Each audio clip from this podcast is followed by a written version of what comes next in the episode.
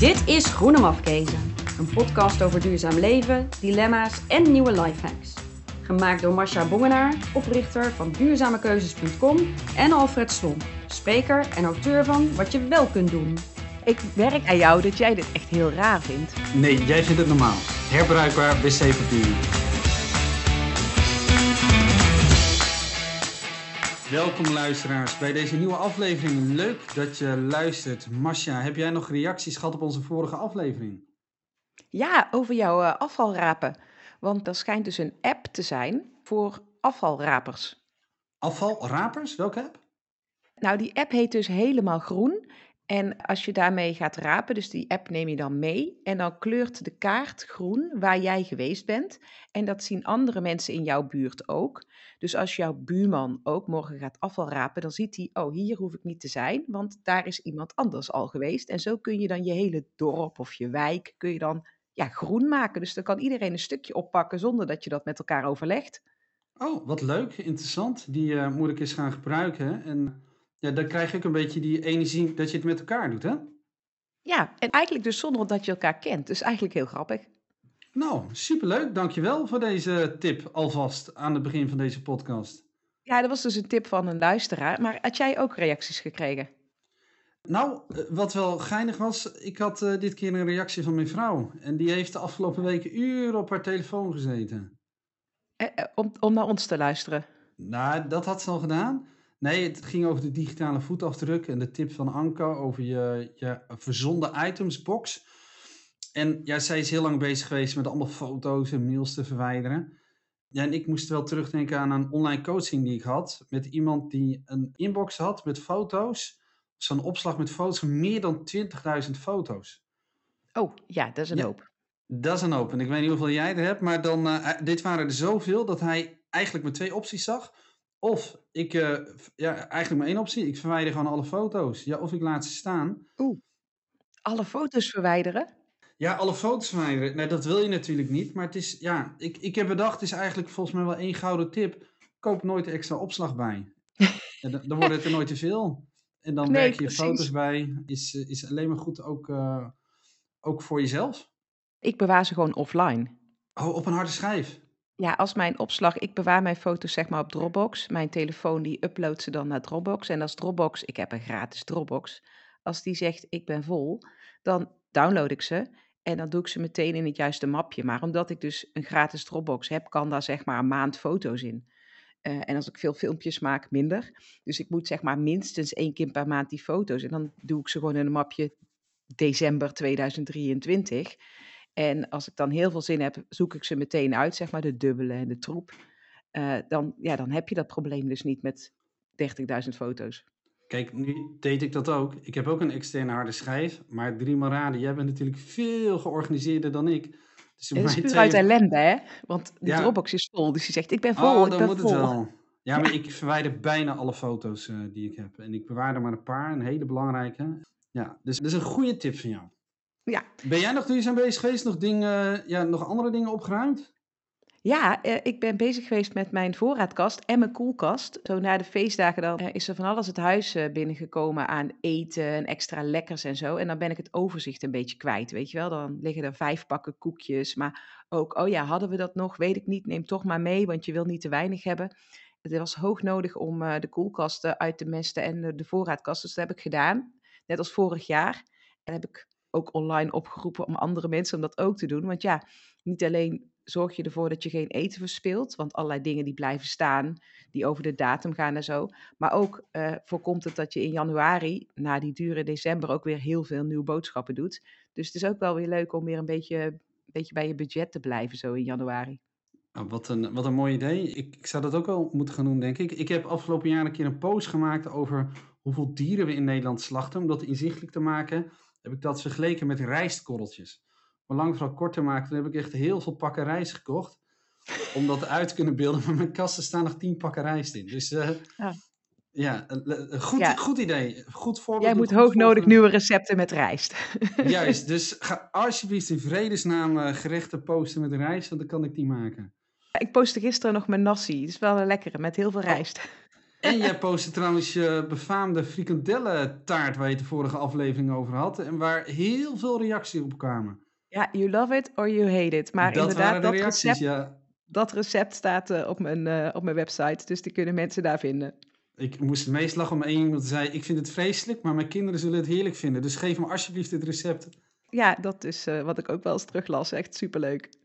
Nou, dat was de afgelopen week. Wij gaan door naar het duurzame nieuws van de week.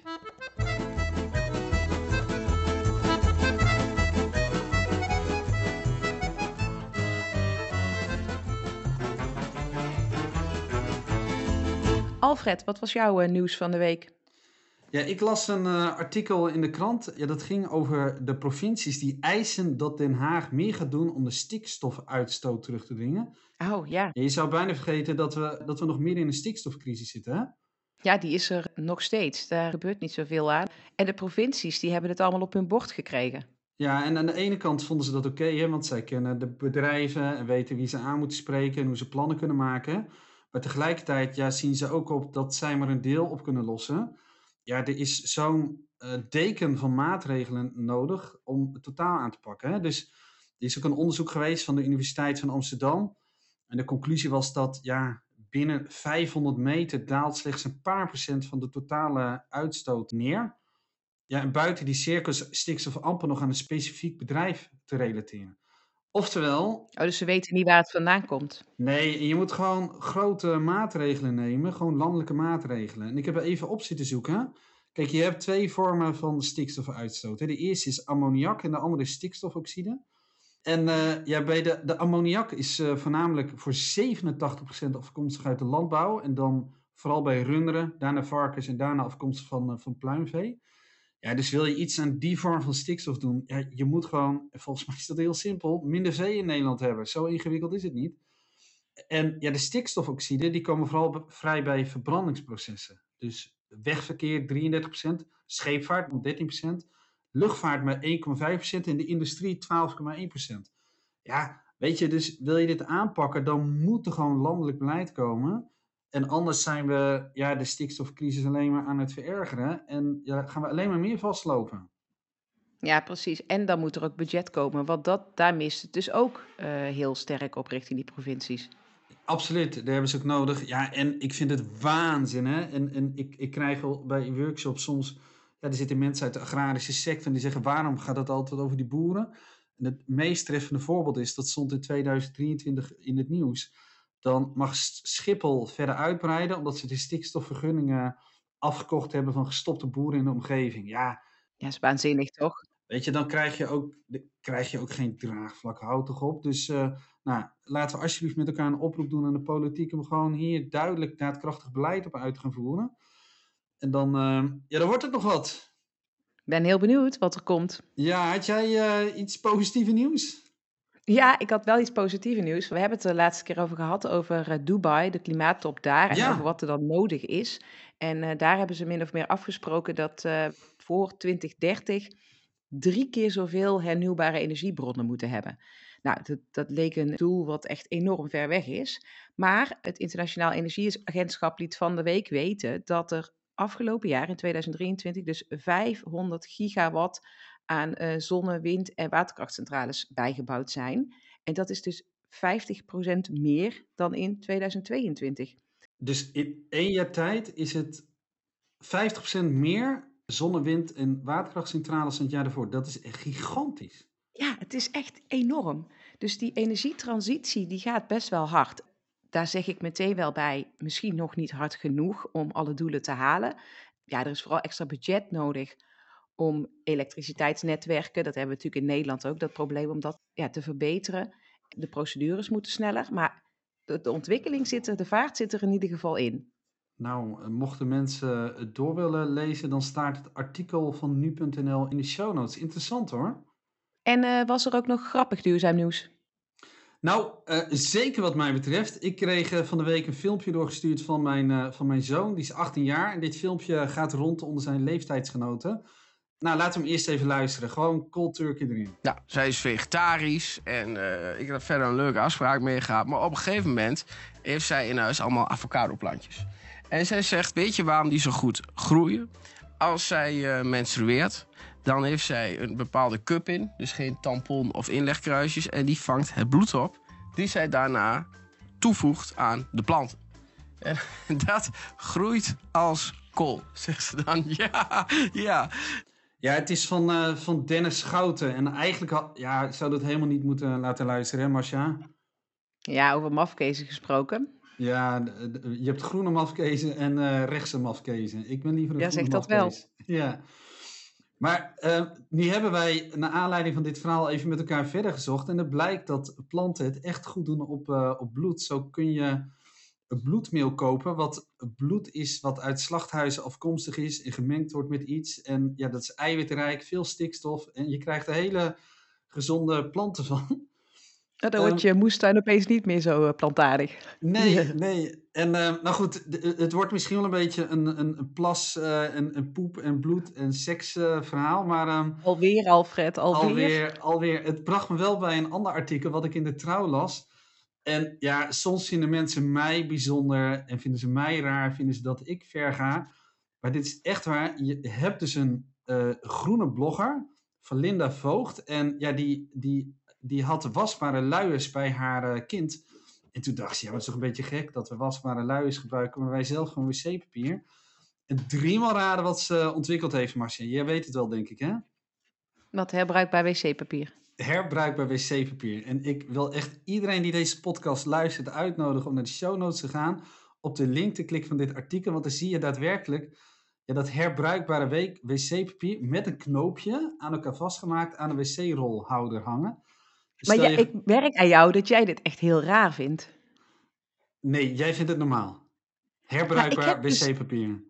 Nou, is het eigenlijk niet heel raar dat we papier gemaakt van bomen, want het meeste wc-papier dat wij gebruiken is dus gewoon nieuw papier. Hè? In, de, in de supermarkt ligt bijna geen gerecycled en zeker geen 100% gerecycled wc-papier. Oké, dat is ook heel raar. Ja, dus en maar een doekje, wat je gewoon, bedoel, je onderbroek doe je toch ook gewoon elke dag in de was. Dus waarom zou je niet een doekje gebruiken als je geplast hebt om je af te vegen? Dat doekje doe je in een luieremmer of wat dan ook en dat was je gewoon uit. Dat is, Ja, ik zie daar echt. Want dat is wel Ja, wij doen dat niet, hè? Maar Oh, Oké, ik wou net zeggen, jij zegt vaak, jij bent wat extremer dan ik, maar ik kijk uit naar de post van Marcia waarbij ze het herbruikbare wc-papier showt en eh, nee, we hebben dat niet. Wat ik wel trouwens heb, is een eh handbidet. een wat? Zo'n bidet. Dat, je hebt zo'n, je kunt eh, zo'n sproeier eh, ja, bij je wc hebben. Dat doen ze in heel veel Ja, Aziatische landen ja. ook. Nou, dan moet je een helemaal nieuw toilet of je moet zo'n kraantje bij je wc hebben. Nou, dat hebben wij niet. Maar je hebt daar gewoon, zeg maar, een soort eh sproeiflesjes voor. die je kunt gebruiken. Dat is echt heel fris en schoon. En Gewoon die- water met jezelf om jezelf te wassen. Die steek je dan in de wc-pot en dan spuit je zelf. Ja, het, het is echt heel fris. Ik zeg heel Azië doet dat ook, maar dan met een sproeiertje. Nee, vind ik, ik ben heel blij dat meestal ben ik de meeste extreme van ons twee. Tenminste, zo zie jij dat of zo wordt dat dan geframed, zeg maar. Maar ik vind het heel fijn dat jij dit heel normaal vindt. Ik kijk uit naar de post waar je hierover gaat delen. Ik vind het heel erg dat ik dan gerecycled wc-papier in ons huis eh, hou. nee, ja, wij hebben ook gewoon gerecycled Oh, wc-papier. oké. Hoor. Oké.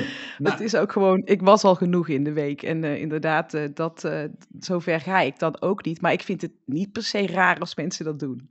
nou, ik ben heel erg benieuwd of luisteraars hier ideeën bij hebben. Laat het ons weten in de show notes hoe je ons kan bereiken. Nou, dan gaan we door naar het dilemma van de week.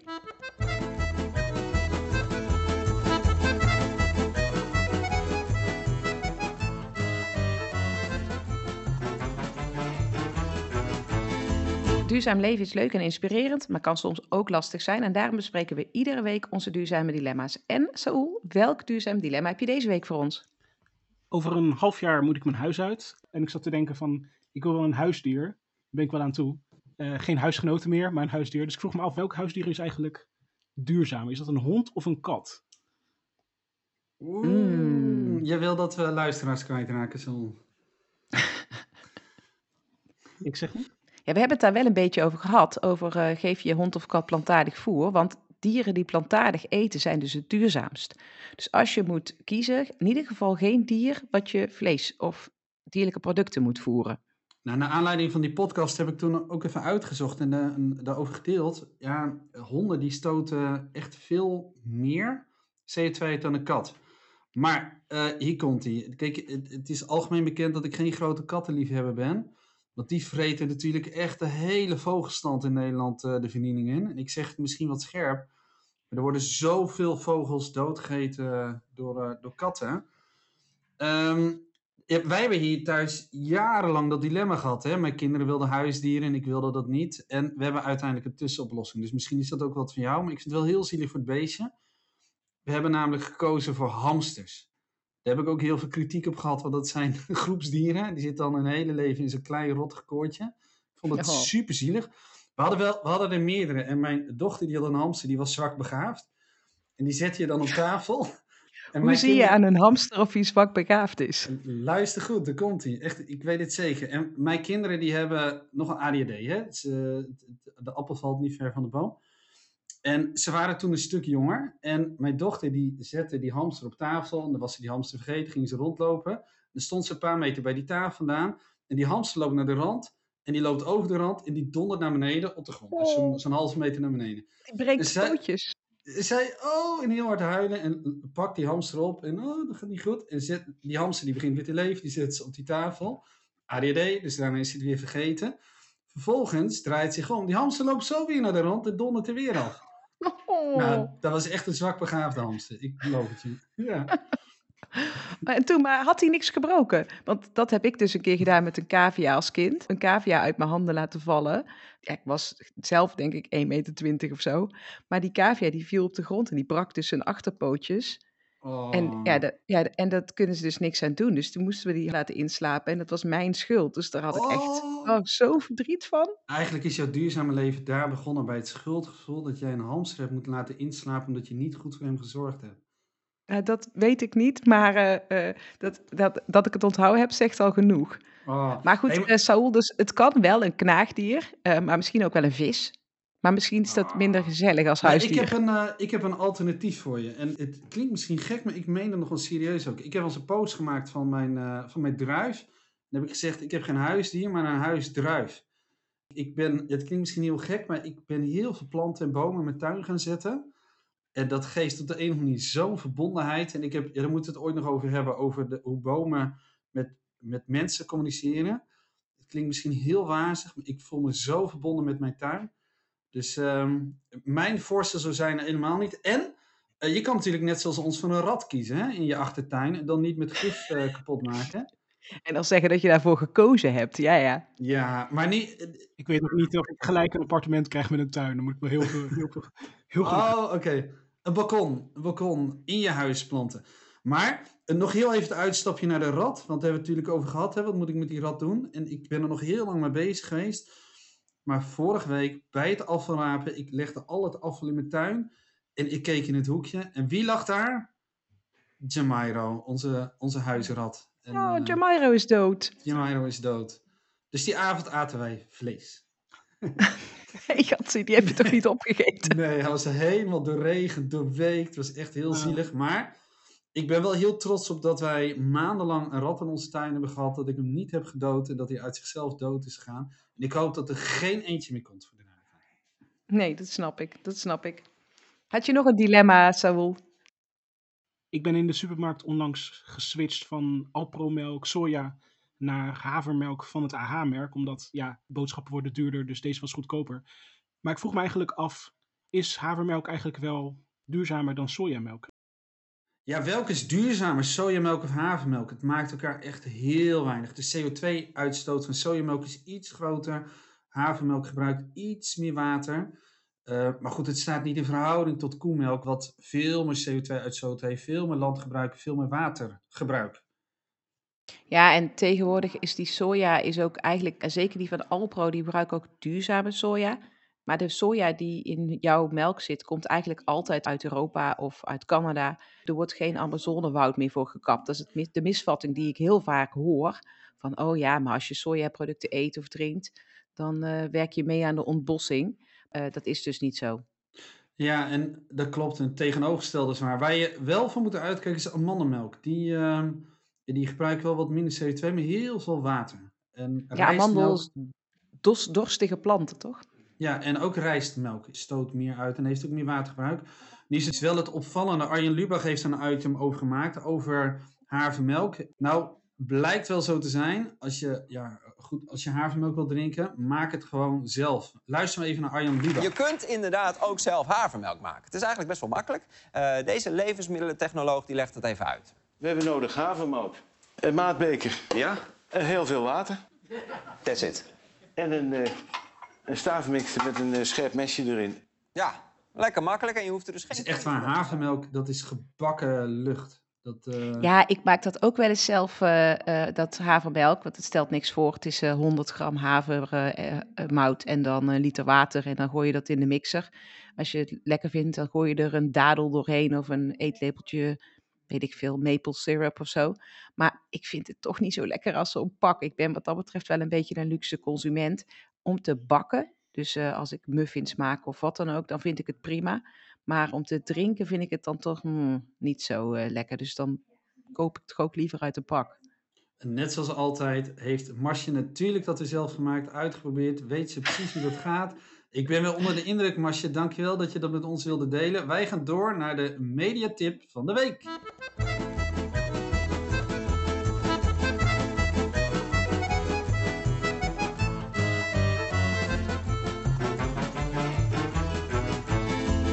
Alfred, jij hebt een mediatip. Nou, jij bent niet de eerste die ik erover gehoord heb. Ik heb er al zoveel mensen over gehoord. Welke tip heb jij deze week? Ja, de, de Netflix-serie You Are What You Eat, het Twin Experiment. En eh, ja, ik werd ook getipt door een collega. En toen ik vertelde dat ik hem zou kijken en over zou delen in deze podcast, vroeg hij of we de helft van onze luisteraars kwijt wilden of zo. Oh, waarom dan? Ja, de andere collega vroeg hem dat ook. Toen zei hij, nou, dat ga ik je niet vertellen. Maar het was iets met mes wat door de lucht gespoten wordt. Oh, ja, ik was wel geïntrigeerd, want het gaat over tweelingen. En ik ben zelf een van een tweeling. Ik heb een Ja. identieke tweelingzus. Dus dat, vind ik, dat trekt dan altijd wel extra mijn aandacht. Maar wat is de, wat is de punchline van, van die serie? Ja, het concept is zo eenvoudig. Je hebt eh, 22 identieke tweelingen uit alle lagen van de bevolking, alle afkomsten. Ja, het is heel simpel. Eh, de helft gaat vegan eten en de andere helft volgt een carnivore dieet. En dan Hmm. mogen ze echt niet kiezen. Ze krijgen gewoon een bordje voor zich en dan zie iemand echt zo, yes, ik mag vlees blijven eten. En de ander zegt, "Shh, ik moet planten eten. Of... Maar, en wat ze doen, is ze meten die mensen op alles door. Zelfs hun seksuele drive en zo. Mm. En ja, je krijgt. Ik, ik heb nu twee afleveringen gekeken. En je krijgt ondertussen al een beetje. Je krijgt gewoon een idee welke kant het op gaat. Eh, maar dat ga ik volgende week delen, want heb ik de laatste twee afleveringen gezien. Maar wat ja, echt wel bizar is, die, die experimenten wisten ze af met beelden over de vleesindustrie in Amerika. En nu heb ik het boek Dieren Eet van Jonathan Safran Foer gelezen, dus ik kende al veel. Maar om dat met je eigen oog te zien, is echt, echt, echt bizar. En dan heb je het over, eh, zeg maar, echt ook vreselijke beelden uit de bio-industrie. Nee. Maar wil, wil je een voorbeeld horen? Het gaat ons. eh, nee, het gaat geen luisteraars kosten. Die kunnen dit aan. Ik zal het proberen netjes te houden. En ik zoom even in op één beeld wat echt voor altijd op mijn netvlies gebrand is. En dat is een, een gebied in Amerika waar heel veel varkenshouderijen zitten. En ehm, een varken produceert 6 kilogram mest per dag. En dan heb je gewoon allemaal bedrijven naast elkaar met gigantisch veel varkens. En die mest die loopt uit een pijpje in een groot bassin achter zo'n bedrijf. En wat doen ze daar dan mee? Ik was al bang dat je het zou vragen. Vanuit de lucht zie je dus ja, hele kleine bedrijven met enorme bassins vol met varkensmest. En ik weet niet of je wel eens langs een varkensbedrijf bent gelopen. Ja goed, je woont in Brabant. eh, Ik ook, weet eh, hoe dat. Ja, tegenwoordig ruik je dat bijna niet meer, want het is allemaal afzuigmateriaal. En eh, wat dat betreft, oh, die boeren doen echt hun eh, stinkende best. Stinkende best. Mooie woordspeling. En, nee, en daar stroomt dat naar buiten in zo'n bassin. En ja, wat je dan ziet, en dit vind ik echt, echt schokkend. Dan vlak naast zo'n bedrijf woont een mevrouw. En wat je ziet is een mevrouw met veel overgewicht, met een donkere huidskleur. En dan komt er ook een advocatenbeeld die zegt: Dit gebeurt alleen in sociaal-economisch ja, achtergestelde wijken. Waarbij mensen geen toegang hebben tot advocatuur en zo. En ehm, dan zie je die vrouw daar staan. Je ziet haar huis, je ziet de was hangen. En je ziet op het land zie je zo'n ja, waterspuit, wou ik zeggen. Dus als bij ons in de zomer droog is, hè, dan wordt van die water rondgespoten met zo'n tsk, tsk, tsk, tsk. Je weet welke ik bedoel, toch? Ja, ja, ja. Ja, en daar zit mest in. Die mest, dus, zo rijden boeren toch ook hun mest over het land uit? ja, maar die Als je- spuiten geen tientallen, me- tientallen meters hoog de lucht in. En dat dat bij jou in je, in je Oh. was terechtkomt en in je longen en in je huis en overal. Dus echt, dus dan zeggen ze, mijn kinderen die, eh, ja, die zeiden, we gaan naar binnen, het regent buiten. Het regende niet. Dat was de, ja, de stront van de varkens die op en neer daalden. Getver. Ja, het is echt vreselijk. En, Leuk ehm, land dat Amerika ook. Ja, Ja, leuk land dat Amerika. En ja, kijk, dingen zijn daar natuurlijk extremer dan hier. Maar als je ziet de impact van zo'n carnivore dieet, als je ziet ja, hoe, hoe er vroeger gegeten wordt, hoe er nu gegeten wordt, ja, en, en de indrukken die je ook krijgt na het zien van twee afleveringen, wat de gezondheidsvoordelen zijn van vegan eten. Er zijn bijvoorbeeld twee sportmensen, die zijn ja, vrij slank, vinden zichzelf, en die willen stevig worden. En daarom eten ze heel veel vlees, vlees, vlees, vlees, om stevig te worden, allemaal eiwitten. En die worden nu gecoacht door zo'n plantaardige fitnessinstructeur. Die echt, daar passen ze vier keer in of vijf keer in, weet je wel. Ja. Ja, dus het, is, het zijn niet alleen maar afschuwelijke beelden hoor. Er zitten hele leuke grappen in. Het gaat snel. De, het, het is een hele goede vorm van montage. En ondertussen wisselen ze dat af met ja, echt wel aangrijpende beelden. Dus ik, na twee afleveringen kan ik al zeggen dat het absoluut een, eh, een kijktip is. En volgende week kom ik terug met aflevering 3 en 4. Nou, ik ben heel benieuwd. Heel benieuwd. En jouw mediatip van de week, Marcia? Ja, mijn mediatip ja, haakt een beetje toch ook wel in eh, waar jij gestopt bent. Ik zag van de week namelijk eh, Wintergasten met eh, George Monbiot. Dat is een zooloog en klimaatactivist. Ja, dat was ook een ja, prachtige aflevering met natuurlijk ook wat filmpjes en zo. Maar hij haakt heel erg ook in op, moeten we nog wel dieren houden? Hij zegt ook erg dat dat onhoudbaar is. Hij gaat ook heel ver, want hij zegt uiteindelijk ook dat biologische landbouw ook niet het antwoord is. Dus het- hij, hij gaat best wel ehm, op eh, zaken diep in. Maar ik, wat ik vooral onthouden heb van, eh, van de aflevering, en dat spreekt me als communicatiewetenschapper ook wel erg aan, is weer dat idee dat we het verhaal missen over waar we naartoe willen met een duurzame en eh, mooie wereld. Weer dat een, verhaal hè, waar we het eerder al over hadden. ja, hij, hij geeft ook voorbeelden. Hij heeft bijvoorbeeld een aflevering of een stukje uit de film van Lord of the Rings. Laat hij zien en dan zegt hij: Als we maar een goed verhaal hebben, dan zijn we zelfs geneigd om onze waarden, zeg maar, te negeren. Hij laat een stukje zien uit The Return of the King. En dat is dan, het bouwt op naar, hè, we hebben de slechte aan de macht. eh, de, de goeie die worden against all odds, verslaan ze eh, de kwade macht. En dan komt alles weer goed. En dan zetten ze een koning op die troon. Lekker feodaal monarchisme. Weet je wel, Ja, alles ja. in mij denkt, hè, wat? Feodalisme, monarchie, dat is niet per se iets waar we naartoe willen. En toch in dat verhaal gaan we helemaal mee. En dan denken we, "Oh, prachtig traantje, film is Ja, afgelopen. Ik, ja, ik heb Dus inderdaad hij een traantje gelaten daar. Dus als we het goede verhaal vertellen, dan stappen mensen zelfs over hun waarden heen. En zien ze toch dat waar we naartoe willen, die stip op de horizon, iets is wat, waar ze in willen geloven. Hij zegt, ja, nu hebben we gewoon dat verhaal niet. En hij praat ook weer, waar we het eerder misschien wel eens over gehad hebben, over die 25% van mensen die ja, dus alles zullen laten vallen als ze ook maar weten dat de massa's meegaan. Als die sociale verandering ook vanuit die kant komt, maar wel met hun verhaal. Dus eh, het is echt een aflevering dat een beetje alle kanten op gaat. Maar het, verhaal van hoop vond ik ook wel. eh, verhaal van welk verhaal willen we nou vertellen? Dat bleef bij mij wel hangen. Oh, Wat mooi dat je dat deelt. Misschien wordt het een iets langere aflevering dan normaal. Maar wat, dit is ook een persoonlijk verhaal hoor. Ehm, ik ben mijn workshops begonnen samen met een studievriend van mij, Arjan Schoonhoven. Een hele briljante man, die eh, eigenlijk die hele workshop is door hem bedacht. Het is een Mhm. beetje overdreven, de eerste komt bij hem vandaan. En na één jaar viel de ziek uit. En tot de dag van vandaag is hij echt heel ziek. Ik ben altijd contact blijven houden. En op een dag gaf hij mij een schilderij. En hij heeft zichzelf leren schilderen. En hij kan echt heel weinig. Maar hij is, de, hij is heel veel natuur te vinden. En hij gaf een schilderij van een biologisch korenveld bij hem in de buurt. En daarachterop zat een briefje. En hier eindig ik elke workshop mee.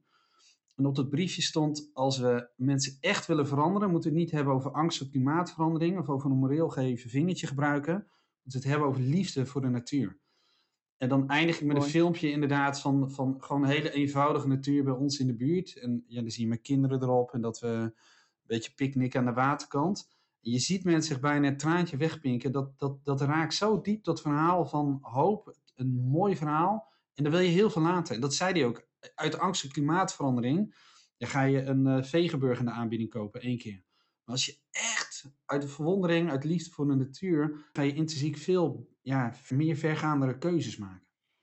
Ja, heel mooi. Ja. Ja, zeker waar. Dankjewel, Alfred. Nou, ga kijken die, eh, die aflevering. Ik heb die ook iemand anders zien typen. En, en dat, dat leek wel op wat jij erover vertelde. Dus ja, dankjewel dat je dat deelde. Ja, dan gaan we alweer door naar de duurzame ontdekking van de week.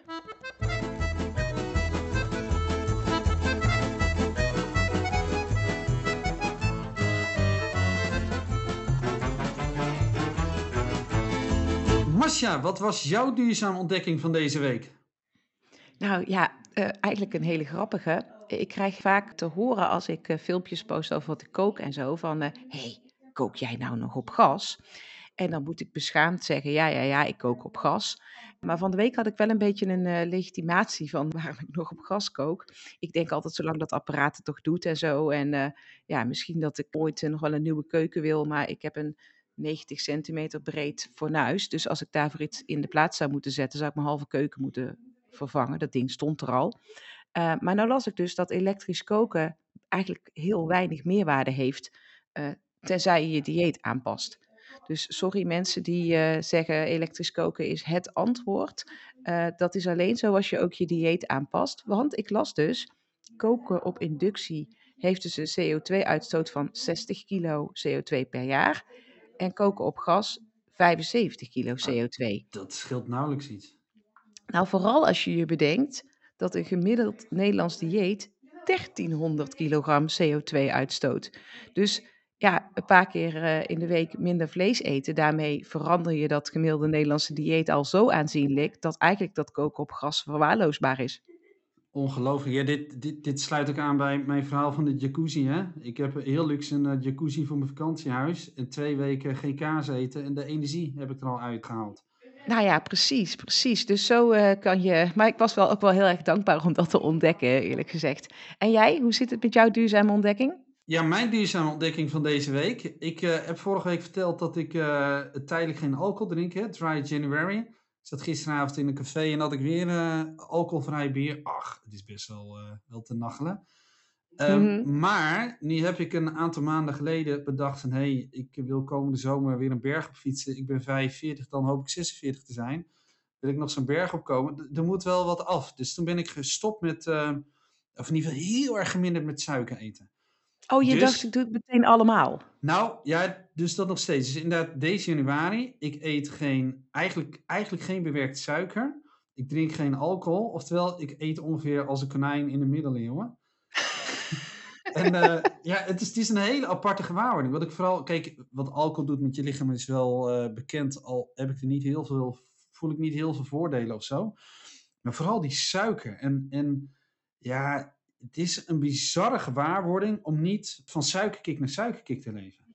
En- Hmm, ja. Ja, kijk, en, en het heeft nog een ander bijkomend voordeel. Want ik at eigenlijk vaak na de maaltijd kwark.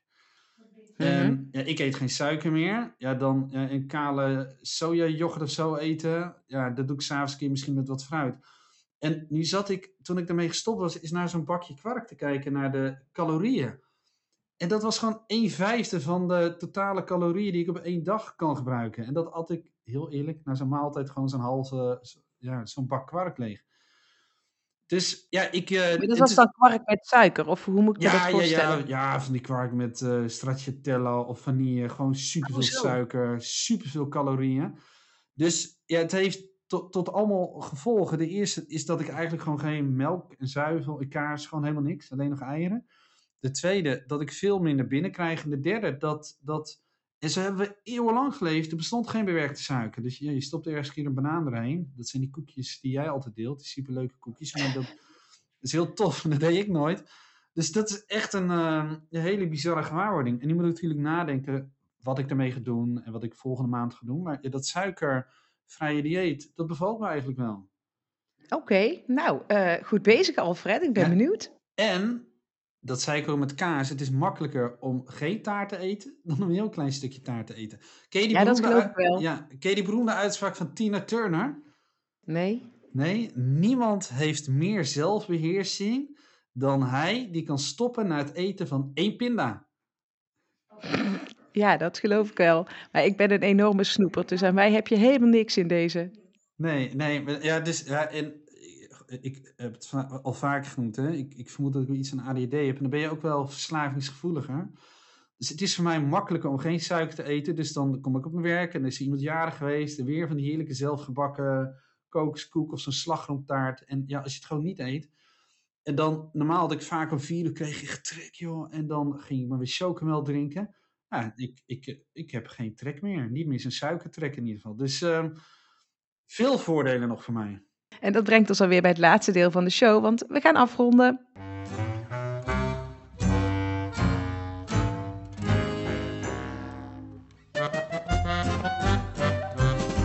Alfred, ga jij nog iets duurzaams doen deze week? Nee, ik niet, maar eh Saul, jij wel toch? Ja, ik ga die eh frikandellentaart van Marcia maken. Mijn neefje is binnenkort Oh, leuk! En eh, die is gek op frikandellen. Soms het enige wat hij wil eten. Dus als ik met de frikandellentaart aankom, eh, dan weet ik zeker dat hij naar Breda wil verhuizen. Voor hem altijd dat ding te eten. Je favoriete oom Saul wordt dat. Hé, hey, maar Saul, ga je hem met vlees maken of plantaardig?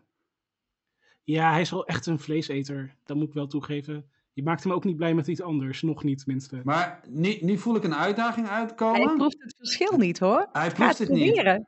Dus ga maken plantaardig en vertel volgende week tegen ons of hij eh, door heeft gehad dat hij eh, dat hij plantaardig was. Challenge. Nou, het, het duurt nog wel een tijdje, maar dat ga ik wel Ja. doen. Oh, te gek. We horen het graag terug. Goed, dat ga ik zeker doen. Dan gaan we echt afronden, luisteraars. Heb je nog een vraag eh, die je aan ons wil stellen of wil je reageren op deze show? Je vindt onze gegevens in de show notes. Vond je het een leuke show? Laat dan een review achter, zodat meer mensen ons kunnen bereiken. Dit was alweer het einde van de achtste aflevering van... Groene mafkezen. Tot volgende week. Dag! Doei.